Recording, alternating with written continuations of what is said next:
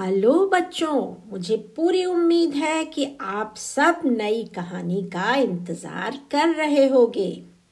तो मैं मीनाक्षी, आओ सुने कहानी में आपके लिए आज फिर एक छोटी सी कहानी लेकर आ गई हूँ। कहानी का नाम है खरगोश की पूंछ। बच्चों, आप सभी ने खरगोश यानी रैबिट देखा होगा। देखा है ना? क्या आपने उसकी पूंछ, यानी कि टेल देखी है? ध्यान दिया है कभी? उसकी पूंछ छोटी सी होती है और गोल और फ्लफी यानी कि गुच्छेदार सी होती है। तो आज की कहानी में मैं आपको यही बताऊँगी कि उसकी पूंछ ऐसी क्यों हुई। बहुत समय पहले की बात है, एक सफ़ेद रंग का खरगोश था। वो समुद्र के किनारे एक जंगल में रहता था। एक दिन वो सी के किनारे बैठा बैठा दूर दूर तक देख रहा था। तभी उसकी नज़र दूर एक टापू पर पड़ी। टापू बच्चों आइलैंड को कहते हैं। दूर से वो आइलैंड बहुत हरा भरा ग्रीन और सुंदर दिखाई दे रहा था। खरगोश का मन हुआ कि जल्दी से उछलता कूदता वो वहाँ पहुँच जाए। पर बीच में तो समुद्र था। उसे तैरना आता नहीं था और ना ही वहाँ कोई नाव यानी बोट थी जो उसमें बैठकर वो चला जाए। खरगोश बहुत नटखट यानी नोटी और बहुत क्यूरियस था। क्यूरियस मतलब उसको बहुत मन में जिज्ञासा होती थी कि यहाँ क्या है, वहाँ क्या है। उसे नई नई जगह देखना अच्छा लगता था। वो सोचता रहा सोचता रहा कि क्या करे क्या करे कि इस आइलैंड तक वो कैसे पहुँचे? सोचते सोचते बच्चों, उसे एक आइडिया आया। उसने सोचा, पहले मैं इस सी में रहने वाली मछलियों से दोस्ती करूँगा और अपने प्लान के बारे में सोचकर वो खुशी से उछलने लगा।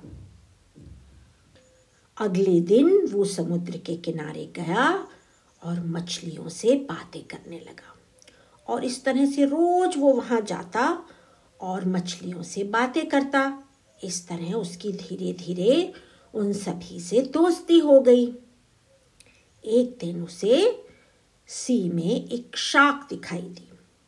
रैबिट ने आवाज़ दी, मिस्टर शार्क यहाँ आओ। और शार्क वहाँ पहुँचा। तो रैबिट ने पूछा शार्क तुम क्या सोचते हो? तुम्हारे ज़्यादा फ्रेंड्स हैं या मेरे? शार्क ने कहा, मेरे दोस्त तुम्हारे दोस्तों से बहुत ज़्यादा हैं। खरगोश बोला, नहीं नहीं, तुम्हें पता नहीं है। मेरे दोस्त तुम्हारे दोस्तों से कहीं ज़्यादा हैं। चलो एक काम करते हैं। हम गिनती करते हैं काउंट करते हैं कि तुम्हारे कितने फ्रेंड्स हैं और मेरे कितने फ्रेंड्स हैं।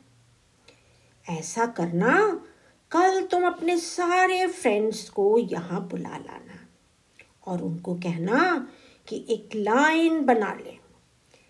सी के इस किनारे से लेकर उस आइलैंड तक।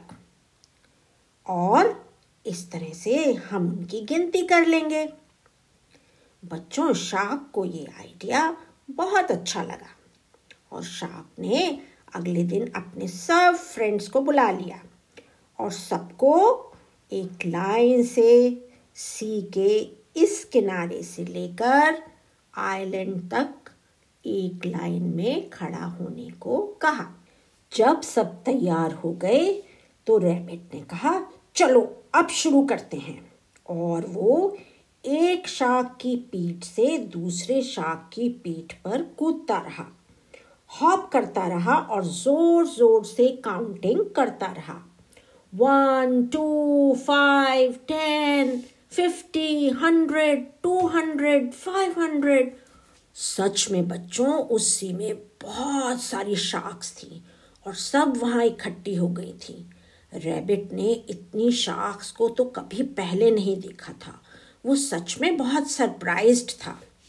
और मन ही मन खुश हो रहा था कि वो उस आइलैंड के बस पास पहुँचने ही वाला है। वो सोच रहा था कि ये कितना एक्साइटिंग है। और ये शार्क्स कितनी फूलिश हैं। और बच्चों, इसी तरह हॉप करते करते वो आखिरी शाख तक पहुँचा और उस आइलैंड में पहुँच गया। लेकिन बच्चों, क्योंकि उस समय उसे अपनी चालाकी पर बड़ा गर्व हो रहा था, वो बड़ा प्राउड फील कर रहा था कि मैंने कैसे बुद्धू बनाकर अपना मतलब सिद्ध कर लिया, मैं इस आइलैंड तक पहुँच गया। और वो शार्क्स को मूर्ख समझ रहा था फूलिश समझ रहा था। तो उसने खुद ने भी एक फूलिश काम कर दिया। जानते हो क्या?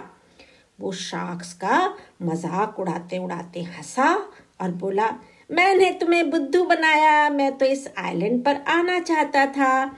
इसलिए मैंने तुम्हें ब्रिज बनाया। तुम मेरा पुल बन गई और तुमने मुझे यहाँ तक पहुँचा दिया। ये सुनकर शाक को बड़ा गुस्सा आया और एक शाक ने जल्दी से ऊपर उछलकर रैबिट की पूंछ काट डाली। ओहो तुमने मेरी सुंदर सी पूंछ काट डाली। वो कितनी लंबी और सुंदर थी। आह, ओह, मुझे कितना दर्द हो रहा है। ये तुमने क्या किया? और ये कहकर खरगोश रोने लगा। शार्क्स तो गुस्सा थी, इसलिए चली गई और रैबिट वहाँ बैठा बैठा रोता रहा। उसे रोता देखकर एक आदमी वहाँ आया। उसने रैबिट से पूछा, तुम क्यों रो रहे हो? खरगोश ने उसे पूरी बात सुनाई। तब उस आदमी ने खरगोश को समझाया कि झूठ बोलना और धोखा देना बुरी बात है। तुमने शार्क्स को चीट किया, झूठ बोला। इसीलिए तुम्हारे साथ ऐसा हुआ।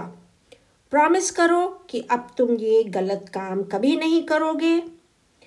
खरगोश को अपनी भूल पता चली और उसने उस आदमी को प्रॉमिस किया कि अब मैं किसी को फूल नहीं करूँगा। पर प्लीज़ मेरी हेल्प करो। मेरा इतना खून निकल रहा है, मुझे बहुत दर्द हो रहा है। कुछ करो कुछ करो। उस आदमी को दया आ गई, उस आदमी ने रुई के जो कॉटन के सॉफ्ट सॉफ्ट फ्लावर्स होते हैं, उसको उसकी पूछ पर बाँध दिया। जो कटी हुई, बची हुई पूछ थी, उस पर बाँध दिया और कहा, रात भर ऐसे ही रहो। सुबह तक तुम्हारी नई पूछ आ जाएगी और तुम ठीक हो जाओगे। रैबिट ने उसकी बात मानी और कॉटन के सॉफ्ट वाइट फ्लावर्स को बांधकर सो गया। सुबह उसी जगह पर उसकी नई सॉफ्ट वाइट फ्लफी पूंछ उगाई। वो पहले जैसी लंबी तो नहीं थी, पर सुंदर ज़रूर थी। और बच्चों, तभी से रैबिट की टेल उसकी पूंछ लंबी नहीं, बल्कि छोटी सी राउंड राउंड और फ्लफी होती है। अब बच्चों, जब भी आप रैबिट को देखो, उसकी पूंछ ज़रूर देखना और याद करना कि हमें झूठ नहीं बोलना है, धोखा नहीं देना है, किसी का मज़ाक नहीं उड़ाना है। ठीक बात है ना बच्चों? आप सबको गुड बॉयज़ और गुड गर्ल्स बनना है। तो बच्चों, कहानी तो खत्म हो गई। अब मेरे जाने का समय आ गया।